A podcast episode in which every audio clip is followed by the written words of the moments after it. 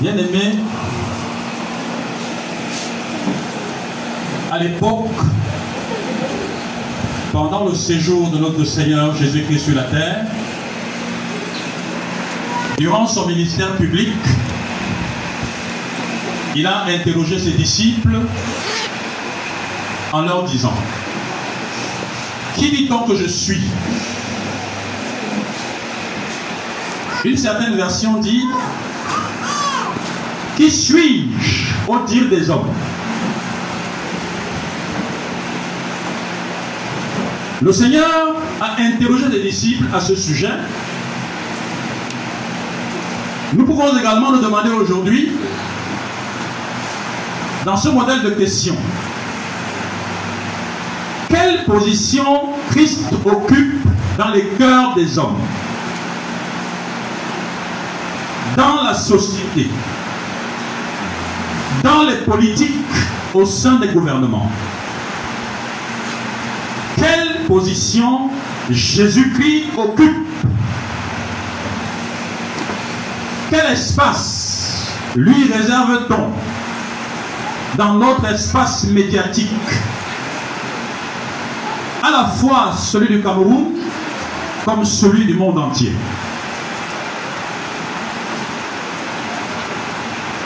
On pourrait aller plus loin ou revenir dans ce qui nous est un peu plus proche.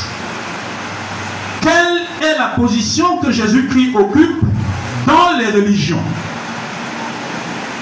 A-t-il une position prépondérante dans l'islam, dans le bouddhisme?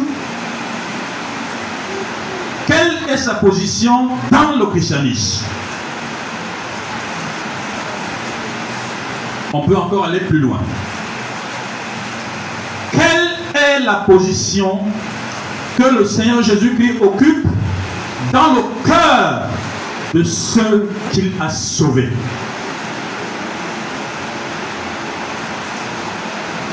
Oui, on peut se montrer plus personnel est la position que Jésus-Christ occupe dans ton cœur? Toi qui es un enfant de Dieu. Toutes ces questions mettent en évidence l'idée de la position de Jésus-Christ dans le cœur et dans la vie des hommes. Le texte de ce matin est à l'adresse de Éphésiens chapitre 1, les versets 20 à 23.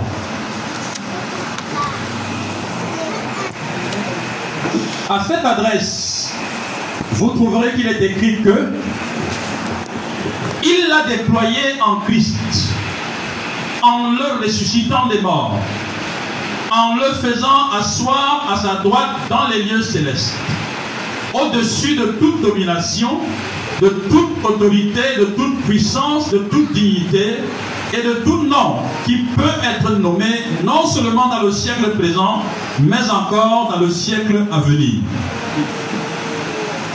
Il a tout mis sous ses pieds et il l'a donné pour chef suprême à l'Église qui est son corps, la plénitude de celui qui remplit tout dans tous. Tel est notre texte. À l'entrée de ce texte, une phrase nous frappe, ou devait nous frapper. Il l'a déployé en Christ. Qu'est-ce qu'il a concrètement déployé? Le verset 19 nous renseigne sur ce qu'il a déployé. Il s'agit de sa puissance. Quand on dit que Dieu est puissant,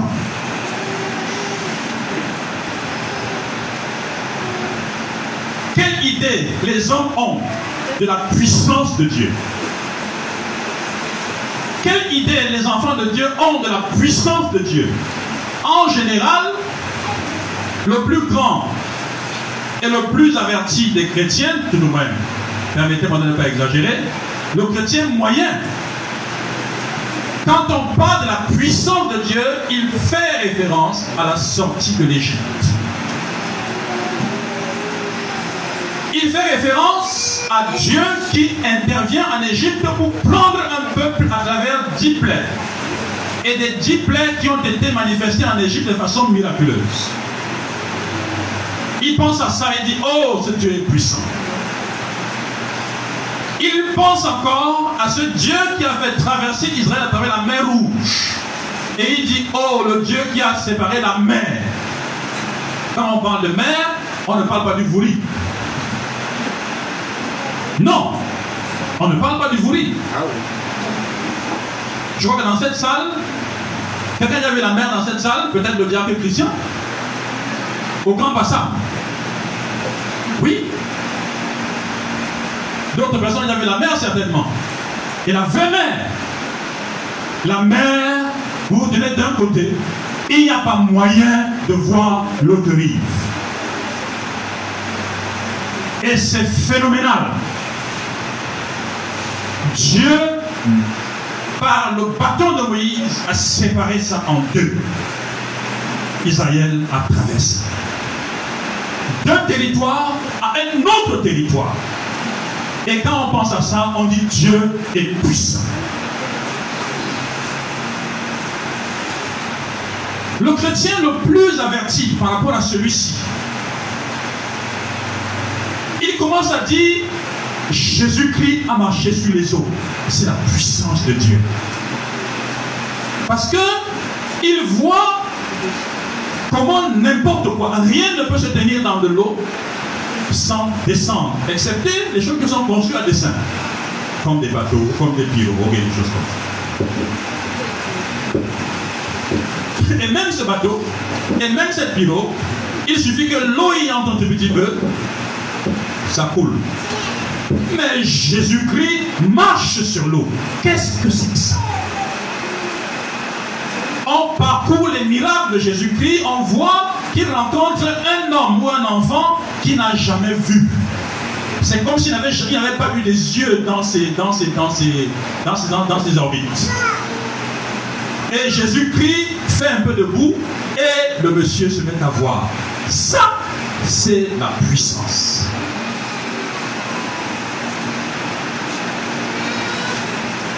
Mais très peu de chrétiens font référence à la puissance de Dieu en se basant sur Ephésiens 1, verset 19. Très peu de chrétiens méditent là-dessus et louent le Seigneur pour cette puissance. Et pourtant, et pourtant, tout comme dans le cadre de l'amour, quand on dit Dieu vous aime, les gens pensent que Dieu m'aime parce qu'il m'a donné la vie. Mais il t'a donné la vie. Il m'a donné les habits. Il m'a donné les chaussures. Il m'a donné un emploi. Il m'a donné ceci. Il m'a donné ceci. Mais ce n'est pas comme ça que Dieu dit qu'il nous aime. Romains 5, verset 8 dit que Dieu prouve son amour envers nous en ce que lorsque nous étions encore pécheurs, Jésus-Christ est mort pour nos péchés. De la même manière, quand on parle de la puissance de Dieu, il faut faire référence à l'œuvre de la résurrection. Parce que, à l'époque, quand Jésus-Christ, notre Seigneur, parlait de la résurrection à ses disciples, il se demandait à Nazareth, c'est quoi la résurrection? Qu'est-ce que c'est que cette affaire? Il ne, il ne pouvait même pas imaginer qu'un être humain pouvait mourir et ressortir de la tombe vivant et marcher sur la terre. Ça, c'est incompréhensible. Et pourtant, Jésus-Christ l'a fait pendant son ministère. Et pourtant, il l'a fait avec Lazare. Sauf que Lazare est ressuscité et Lazare est mort. Mais celle dont il est question ici a un prolongement. On dit qu'il l'a fait asseoir les lieux célestes. C'est une résurrection permanente. Le pouvoir, la puissance qui a réalisé cela, c'est ça qu'on appelle la puissance de Dieu. Et je vous annonce que c'est cette puissance qui te garde, toi, l'enfant de Dieu. C'est cette puissance qui te protège, toi, l'enfant de Dieu. La puissance qu'il a déployée pour sortir Jésus de la tombe et le faire asseoir dans les lieux célestes à sa droite. Vous savez, il y a un bon livre que je vous recommande à lire. Il est un peu difficile, mais celui qui essaie de le lire va le comprendre. Les livres de cet homme sont d'ailleurs difficiles à lire. C'est comme si Satan empêche que les gens lisent ce livre, ces livres. Ça s'appelle l'autorité spirituelle de Watchman Nee. Dans ce livre, il commence par une négociation qui se serait déroulée dans le ciel avant que Jésus ne vienne. C'est-à-dire qu'il pose une question importante. Il dit que le Seigneur Jésus aurait posé la question à son Père. S'il arrivait que pendant que je suis sur la terre, je n'arrive pas à faire la mission et que je pêche, comment vais-je retrouver ma place dans ta présence? Est-ce que vous pensez que cette possibilité n'a pas été évoquée dans le conseil divin. Est-ce que vous pensez que ça n'a pas été pris en compte? Ça a été pris en compte. Mais était-il possible que le Fils de l'homme pêche et n'arrive plus à retrouver sa place? Eh bien, Washmani estime que, quoi qu'il se passât, quoi qu'il aurait pu se passer sur la terre, Jésus-Christ aurait utilisé d'autres prérogatives pour retrouver sa place. Se laisse juste ce raisonnement. Je voulais faire réfléchir simplement sur cette affaire de la puissance de Dieu qui a fait en sorte que Jésus-Christ retrouve sa place dans la Trinité. Nous bénissons notre Dieu parce que la conclusion qu'il tire, c'est que s'il avait péché, les hommes seraient perdus. Mais lui retrouverait sa place. Parce qu'il n'est pas possible que la divinité soit démembrée. Mais la question qui va se poser, si on va réfléchir dans ce sens, s'il n'est pas possible que la divinité soit démembrée, est-il pour autant possible qu'elle soit pécheresse? Qu'est-ce qui allait expier son péché à lui? Je crois que Wachmani s'engouffre là dans un raisonnement impossible. Je voudrais arriver à conclure qu'il n'était pas possible que le Seigneur Jésus-Christ pécha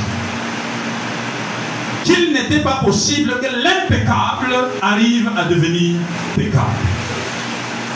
Il n'était pas possible que notre Sauveur perdit la face.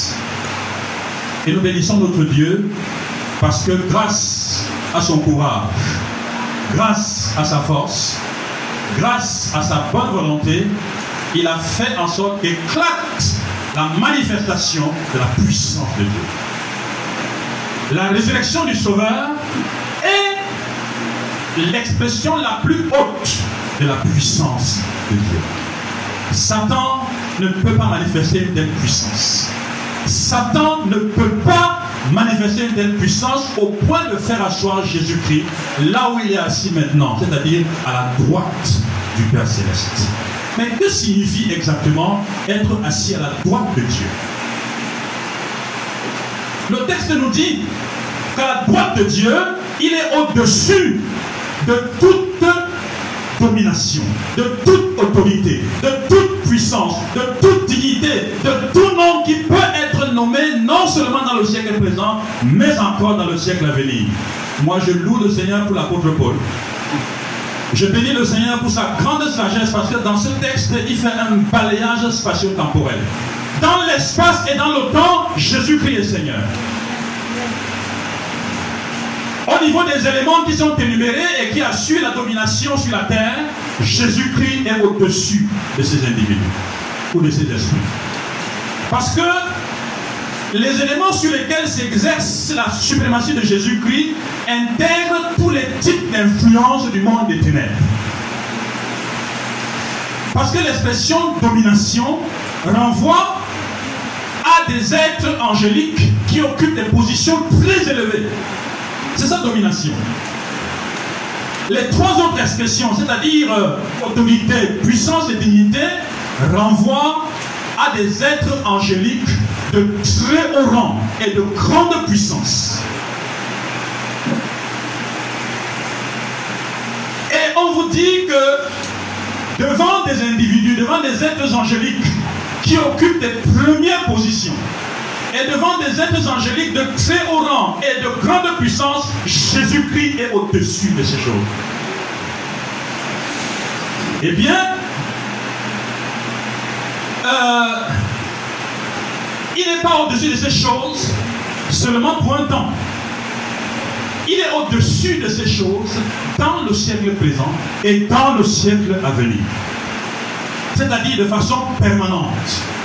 De façon éternelle, Jésus-Christ est assis à la droite de Dieu, au-dessus de toutes ces choses, au-dessus du règne de Satan. Si domination renvoie à des êtres qui occupent la première place, dites-moi quelle est la place de Satan? N'est-il pas une domination? Même si sous lui, pour garder son statut autoproclamé d'être divin, il y a des dominations, lui est une domination. Il n'est qu'une domination. Et Jésus-Christ est au-dessus de cette domination. Pour ceux qui ne connaissent pas encore le Seigneur Jésus-Christ,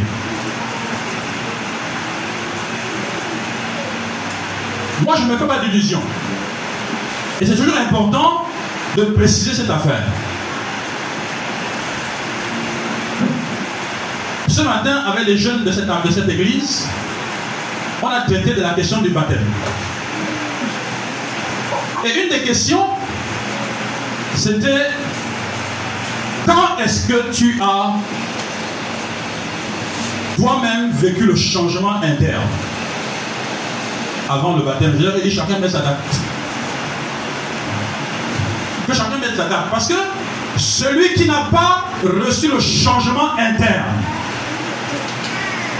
et qui est parti être immergé dans l'eau, il aurait dû se laver chez lui avec du savon parce que l'eau d'un goma est sale.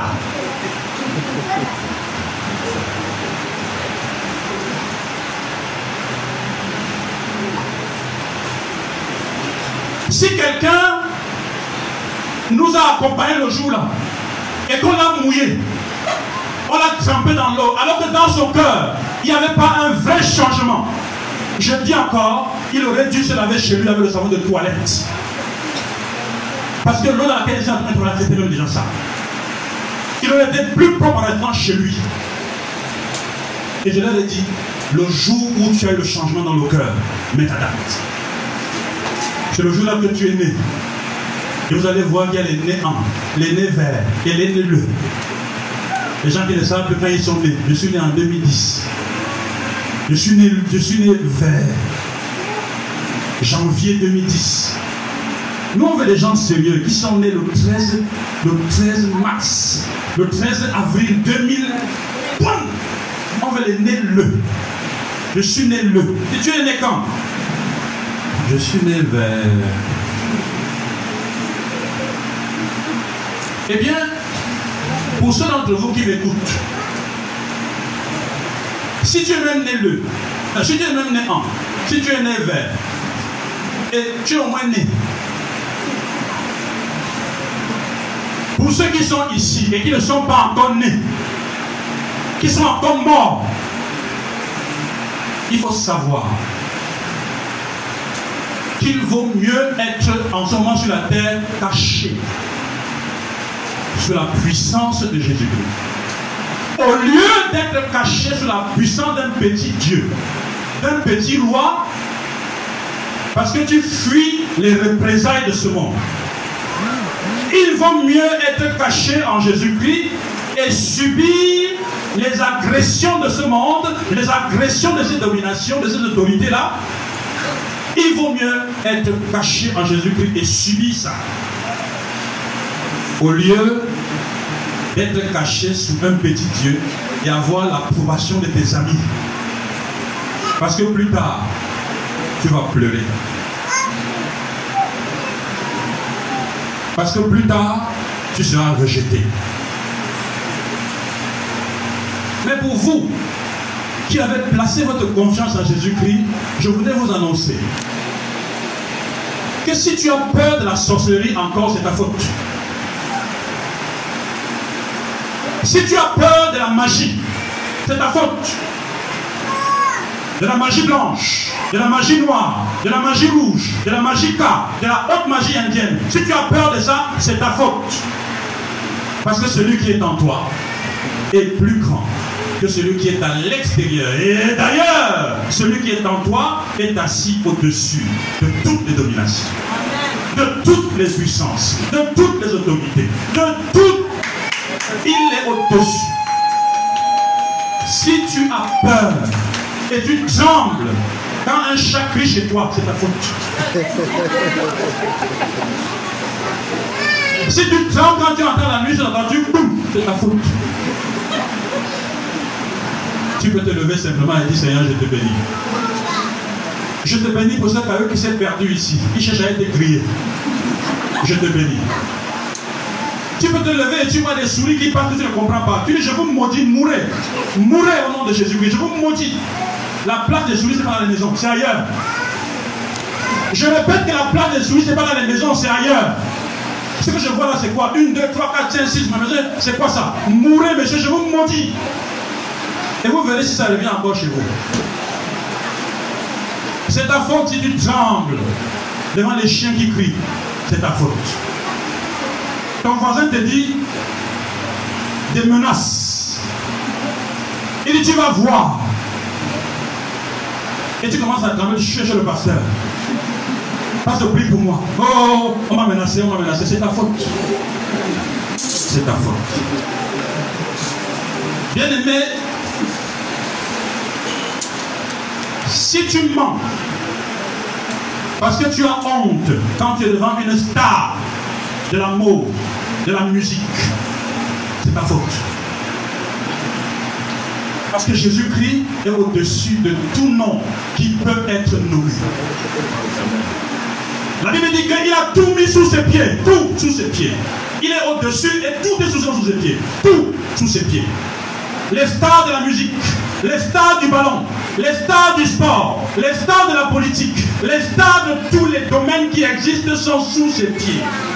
Amen. Il n'y a pas de raison qu'un enfant de Dieu se commence à trembler devant quelqu'un qui a un petit nom avec trois cailloux dans la poche. Il dit, moi je justifie les 300 milliards. Et puis, tu es sous les pieds de Jésus-Christ, mon cher ami. Tu es sous les pieds de Jésus-Christ. Tu es sous les pieds de ce sauveur. Vous vous souvenez de Charlotte Elliott? Vous vous souvenez d'elle, Charlotte Elliott? Celle qui a composé le cantique tel que je suis sans rien à moi. Charlotte Elliott a vécu à une époque où il y avait un évangéliste particulièrement redoutable qui s'appelait César Malan. C'était une cantatrice de haute facture. Elle chantait très bien. Et un soir, à une invitation mondaine, Charlotte Elliott a presté. Charlotte a chanté. Tout le monde a applaudi. Il y avait un homme à qui ça ne disait rien du tout. Il regardait Charlotte avec beaucoup de compassion. Et à la fin, il l'a approché et il lui a dit Madame, vous chantez excellemment bien. Mais aux yeux de Dieu, aux yeux de Jésus-Christ, vous n'êtes pas différent de la prostituée du clochard qui dort dans la rue. Bonsoir. Il est parti. Ce soir-là, elle n'a pas dormi. Ce soir, elle n'a pas dormi. Et ce soir-là, est sorti cette cantique. Que je suis sans rien Elle est venue à Jésus. Elle est venue à Jésus parce qu'il y avait un homme courageux qui lui a dit, je ne me plie pas devant des bêtises.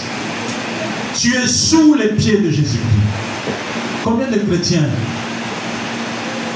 Est-ce que les chrétiens d'aujourd'hui ne se plient pas devant des saletés? Est-ce que les chrétiens d'aujourd'hui ne fuient pas leur dévotion personnelle à cause des bêtises? Est-ce que les chrétiens d'aujourd'hui témoignent vraiment que Jésus-Christ est grand? Est-ce que les enfants de Dieu témoignent par leur vie que Jésus-Christ est au-dessus de tout? Est-ce que nous lui rendons hommage? Est-ce que nous l'adorons par notre conduite? Est-ce que nous attestons qu'il est ce qu'il est? Parce que deuxièmement, il n'est pas seulement au-dessus de toute domination. Il n'est pas seulement au-dessus de toute autorité. Il n'est pas seulement au-dessus de toute puissance. il est aussi le chef suprême de l'Église, Sa Majesté. Il est Sa Majesté. C'est le chef suprême de l'Église de Jésus. Il en est le directeur principal. Dieu l'a donné au chef de l'Église. Cette Église n'est pas quelque chose d'éloigné, c'est son corps. Il en est la tête et l'Église est son corps. Le corps lui appartient. Le corps est l'expression de sa gloire. Tout comme la femme est l'expression de la gloire de son mari, l'épouse est l'expression de la gloire de l'époux.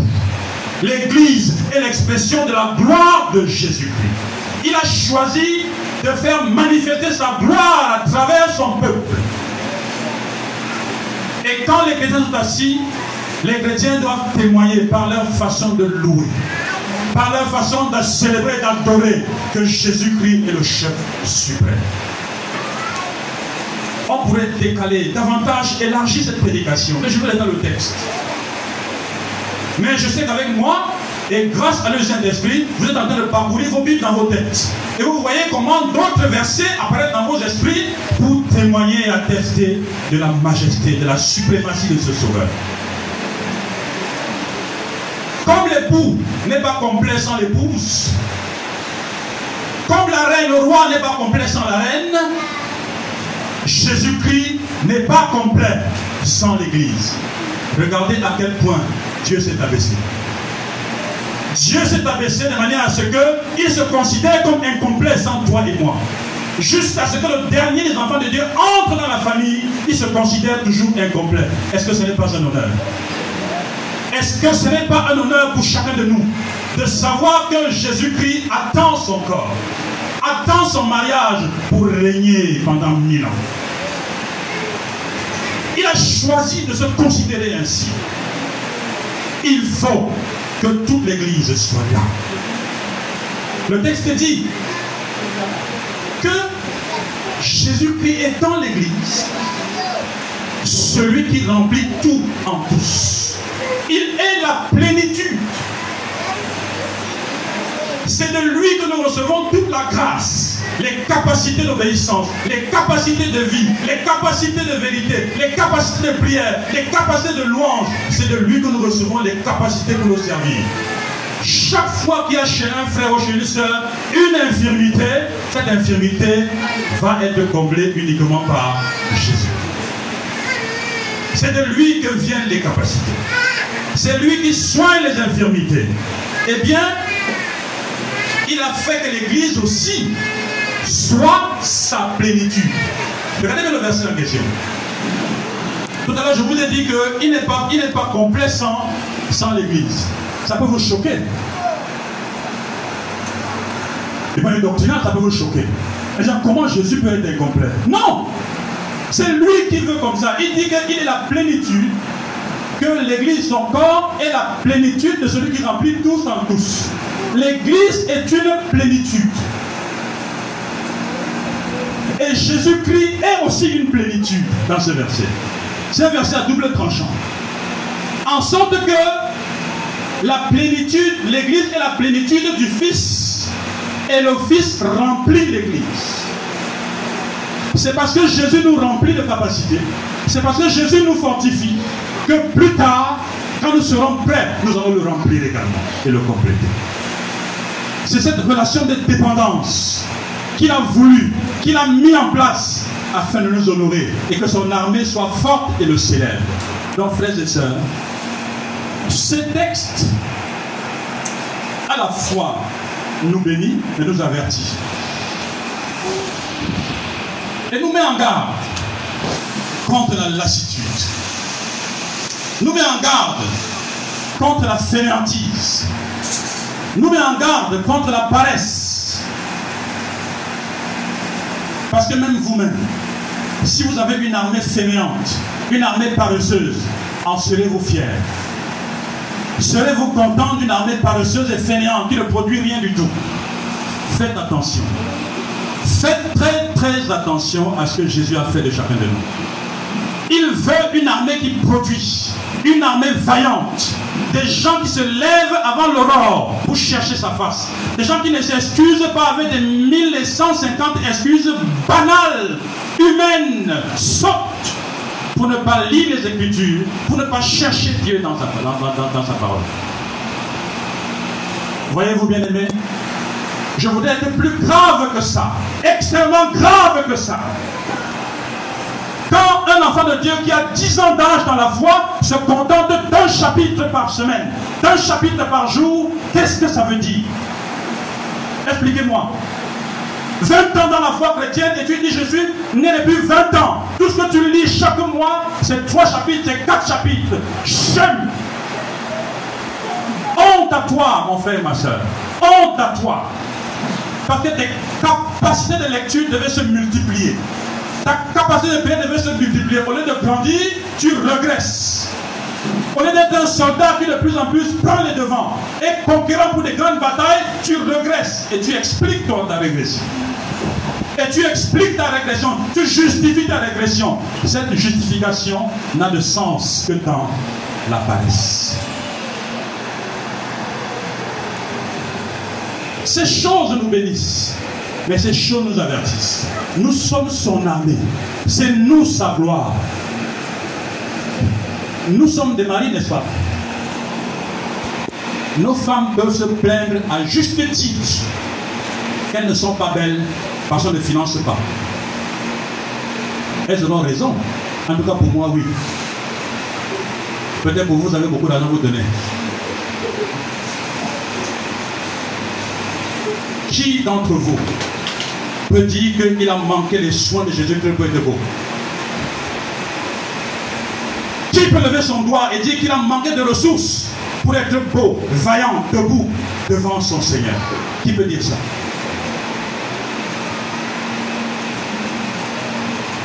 Si quelqu'un le dit, eh bien Jésus qui est fautif, il va assumer lui-même sa faute. Parce que si tu dis ça ce matin, il va redonner le soin vis-à-vis de toi pour voir si après demain tu diras encore. Lui, il est bienveillant. Tu dis, Seigneur, je ne suis pas suffisamment nourri. Tu ne m'exauces pas comme je veux. C'est pour ça que je ne suis pas vaillant. C'est pourquoi je manque de force. Ok Dis-lui ça.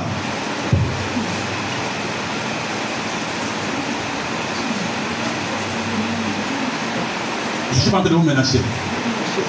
Je suis en train de vous dire qu'il faut dire honnêtement à Dieu. Dis-lui honnêtement, si c'est vrai que c'est ça que tu penses, dis-lui. Et je te dis que si tu lui dis ça maintenant, il va te donner davantage de soins dès demain. Et après demain, il te posera la question. Où est ta beauté?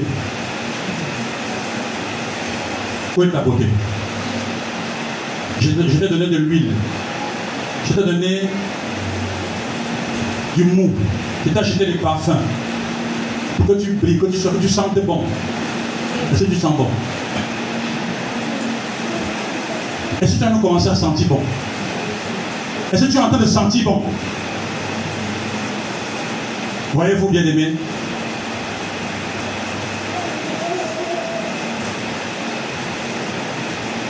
À la façon de chanter de certains frères et sœurs, je me demande toujours au fond de mon cœur, ils chantent même pour qui? Je vous assure, depuis que je suis pasteur, je vois des gens servir le Seigneur c'est une question que je me pose toujours. Je me dis quand je vois celui-là, il vient même ici. Il cherche même quoi? Il chante pour qui? Il croit que c'est moi habitant. Il croit que c'est moi qui lui impose des choses. Mais je ne sais pas pour qui, il fait même ça pour qui? Je souhaite vivre jusqu'à 90 ans, jusqu'à 130 ans. Ça, c'est mon souhait. Et si je meurs demain Il va te dire, il te à chanter.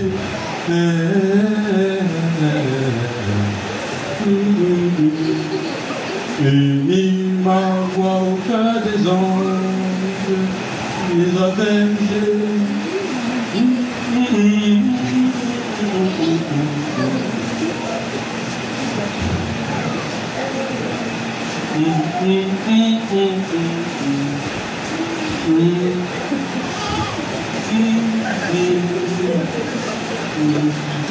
Quand le culte est fini, il dit Mali chantez bien. Et que Bertrand chantait trop bas. Le frère ne chante même pas. Toi tu as chanté. Tu as chanté à qui Tu as chanté pour qui Tu te demandes même, ces gens, qu'est-ce qu'il y a dans ta tête Tu dis, mais est-ce que tu as sauvé cette personne vrai, vrai Est-ce que tu as sauvé ce, ce, ce, ce monsieur, cette, cette femme? Est-ce que tu l'as sauvé vraiment Parce que moi, je ne comprends pas. Alors que moi-même, là, parfois, c'est pas politique, je me retiens. J'ai envie de sauter, de commencer à danser. Je me retiens, il faut se comporter un peu devant les gens. Parce que si on me laisse un peu là, je vais faire, la, je je quelque chose ici, mais qu'est-ce qui arrive à ce monsieur Parce que ça me brûle, ça ça me finit à l'intérieur. Je veux seulement sauter pour dire, c'est vraiment, tu es grand et merveilleux. Quand je regarde les soeurs, je regarde les frères, ils vont dire, je vais devenir pentecôtiste. Je me calme, je me retiens un peu. Je, suis moins bien de sauter seulement un peu, je saute un peu parce que me brûler là, il faut que j'évacue un peu. Quand j'entends mon frère Fosselin qui fait, je dis, oh Seigneur, ça la scène avait fait, ouh, je dis, voilà les jambes, les. Après, j'entends que ça fait, ça ne fait plus. Et pendant ce temps, il y a des gens là qui sont là, qui sont là. Ils regardent les autres, là les autres. Demandent, mais il est sauvé, c'est comment? Bien aimé dans le Seigneur, notre Seigneur est plus grand que tout. C'est notre privilège d'avoir un si grand et un si merveilleux Sauveur, dont la puissance couvre l'espace et le temps. Rien ne nous empêche de lui obéir. Rien ne nous empêche de continuer à nous offrir à lui. De nous offrir totalement à lui. Plus de peur de sorciers, plus de peur de marabouts, plus de peur des magiciens, plus de peur des traditions du village donner à Jésus-Christ la position qui lui revient. C'est rendre hommage à la puissance de Dieu. Amen. Je voudrais demander au diacre Faustin d'élever la voix pour... Euh,